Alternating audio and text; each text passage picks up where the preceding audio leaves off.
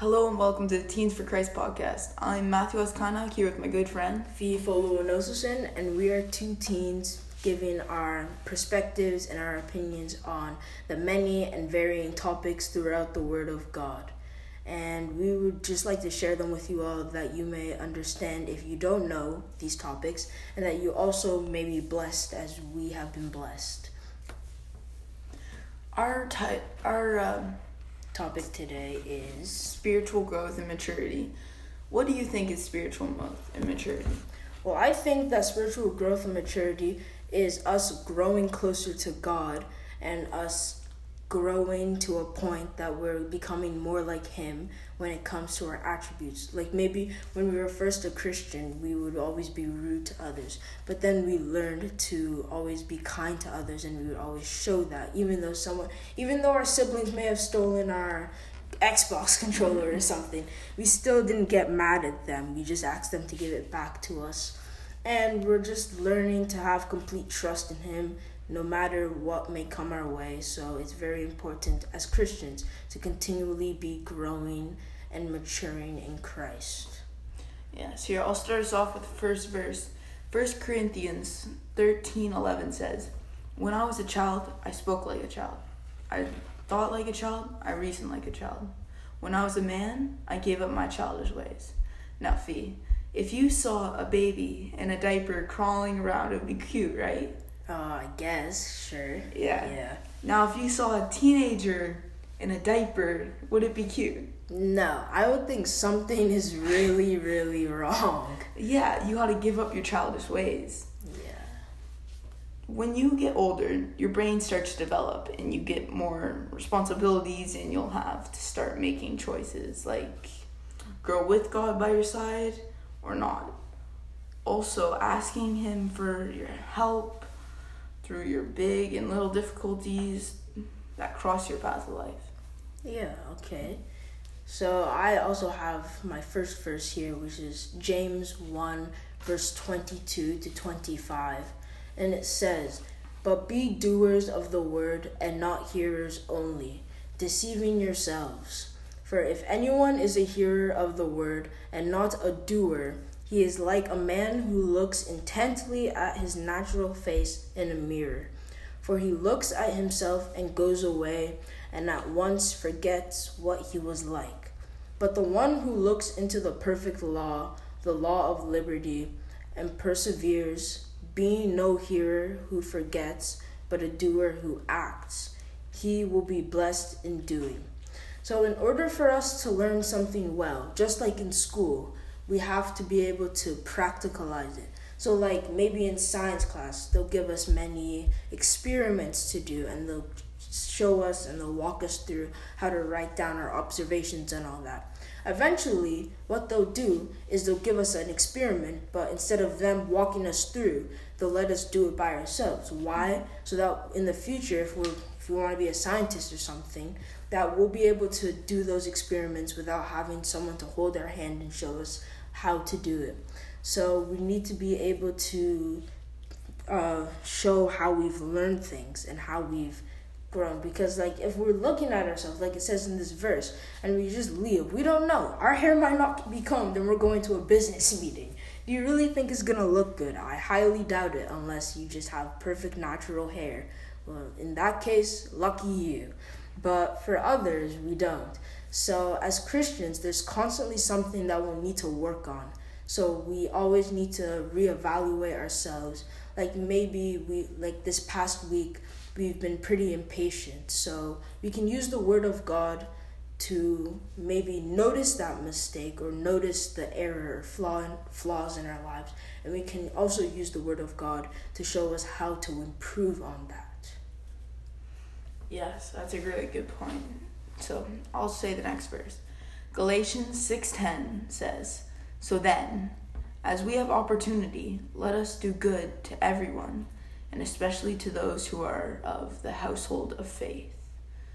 When you are growing up as when you are growing up, you have more experiences and you have more opportunities. And when it comes to growing up, sometimes you got opportunities that you aren't sure what to do or if it's okay. And all you got to do is ask yourself, would God do that? Because sometimes you see the wrong thing or do it and you can't come back from it. An analogy would be opening a door. Sometimes you can't close that door. It'll stay open, but you try to avoid it. It'll always stay open, but all you can do once you open that door is avoid it. And the best way to avoid it and doing any of those bad things like opening the door is put your trust, faith in God. And there's also things in life that are possible for us to avoid in the first place. Like maybe your friends could be doing something bad that you know end up leading down a very wrong path. So instead of doing that, you can avoid it completely and say, No, I don't think I'll join you. I think if you guys really want to do it, then it's your choice and you have to live with the consequences. Yeah. So my second verse is First Peter 2, verse 2. And it says, like newborn infants, long for the pure spiritual milk, that by it you may grow up into salvation. So, as babies need milk, and like even when they're hungry, they'll be crying all the time, forcing their parents, well, not forcing them, but notifying their parents that, oh, I'm hungry. So, just as we as Christians should be doing the same thing, Babies, when they cry, they either want to be changed, but sometimes when they're hungry, it's because they have the desire to eat. They have the desire to drink milk because they're hungry and they need to quench that hunger, if that makes any sense. So, as we Christians need to be able to have that same desire to grow spiritually, because a baby cannot be forced to drink milk because if it's not hungry then it's just gonna sit in their mouth or they're gonna spit it out or whatever. And god will not force us to grow spiritually so we need to make that choice ourselves like matthew said earlier. Yes. Proverbs 22 6 says train up a child in the way he should go. Even when he is old he will not depart from it our parents are a big part of us growing up. Usually, our parents are the reason we play a certain sport or activity. Our parents are the base influencers in our life. If our parents lick their fingers or do any bad habits like biting on their nails, there's a strong chance that we are gonna do those things. But when your parents give you habits like devotions or growing in God, those things usually stick with you for the rest of your life. So, parents are your biggest influencers, and if they teach you to read your Bible or devotions, keep doing that.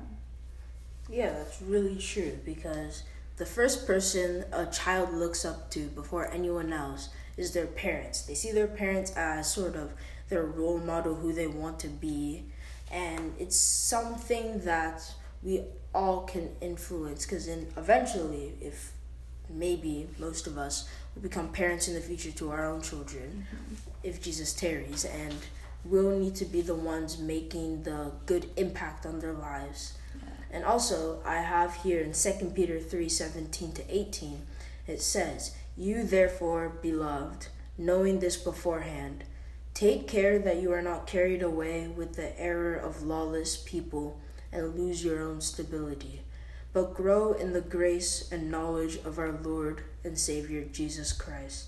To him be the glory both now and to the day of eternity. So, as Matthew said, parents can be big influences to a child's life. So can the people they have around them. So, for a baby to grow well, they need to have A, a strong relationship with their parents, and B, they also need to, you also need to make sure they have a safe and a good and healthy environment around them. So, just as Christians as well, the people we keep around ourselves, if those people are people who smoke all the time, drink, they can influence us in a way that will cause us not to turn out the way God wants us to. So, instead, we should surround ourselves with people that can build us up, that can make us better people, both physically and also spiritually. We should keep people around us that won't bring us down or give us a reason to leave Christ. And also, it says in the second verse that we should grow in the grace and knowledge of our Lord Jesus Christ. So the only way we're gonna know how Jesus acted is if we go to the gospel and also some of Acts and we read how Jesus lived because Jesus is the perfect example for us because even from a young age he started having an interest in his father and he started coming to even like he would he even left his parents at a point when he was just 12 he left his parents and he stayed at the synagogue and they didn't even realize until they were already gone. So they had to come back and get him. So he showed a good interest and a strong interest for his father in heaven just as we as well should show an interest in god. Nice. Proverbs twenty-seven seventeen says, Iron sharpens iron, and one man sharpens another.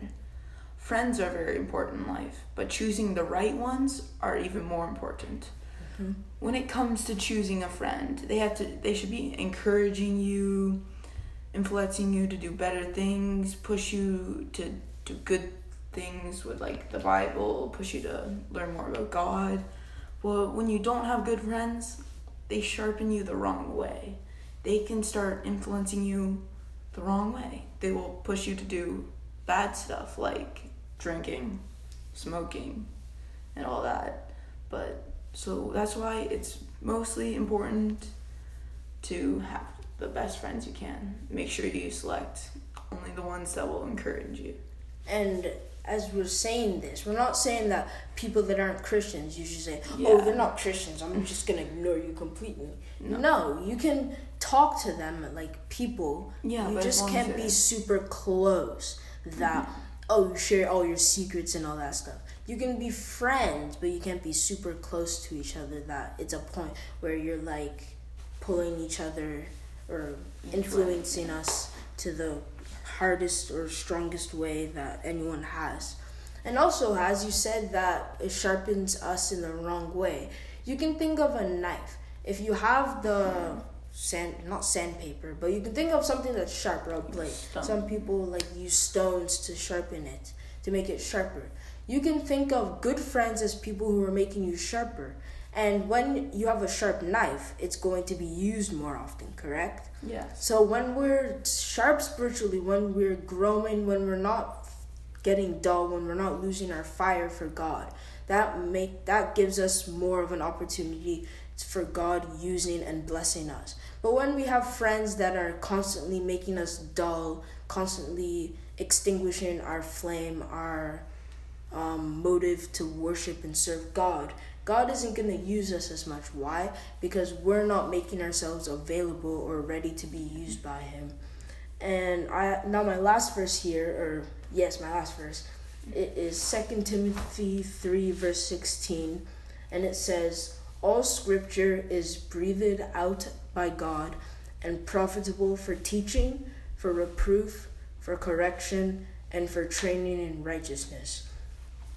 Almost everything, if not everything, that a Christian could need in this world, or for insight, for information, anything that we need to know about to help us as Christians, God has already given it to us where? In the Word of God.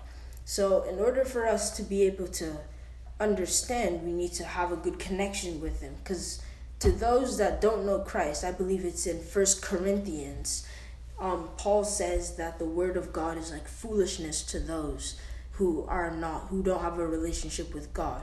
So if we don't have a relationship with God, we cannot notice, we cannot see what he's trying to give to us. Because like in First Corinthians 13, it talks about love. It talks about how love should be as a model. It should love is patient, love can is long bearing, things like that. It can it can like suffer for others. It can take their time. And also Proverbs, as many of you know, Proverbs has many wise things to say about living, about how we should be as not just Christians but also as people. So the word of God is packed from the beginning to from Genesis to Revelations. It is packed with information and knowledge that God is sharing with his children as Christians. Yeah. So thank you guys for listening to the Teens for Christ podcast. And this was Matthew S. Kynak and my good friend Theonosis, and I think before we end, maybe we should just say a short word of prayer or something like that. Because, yeah, so our Heavenly Father, we exalt your name for how you've helped us today and how you've been with us and how you will bless us, O Lord. We thank you, Lord, for how you've given us the grace to learn more about you and to understand more about you, O Lord.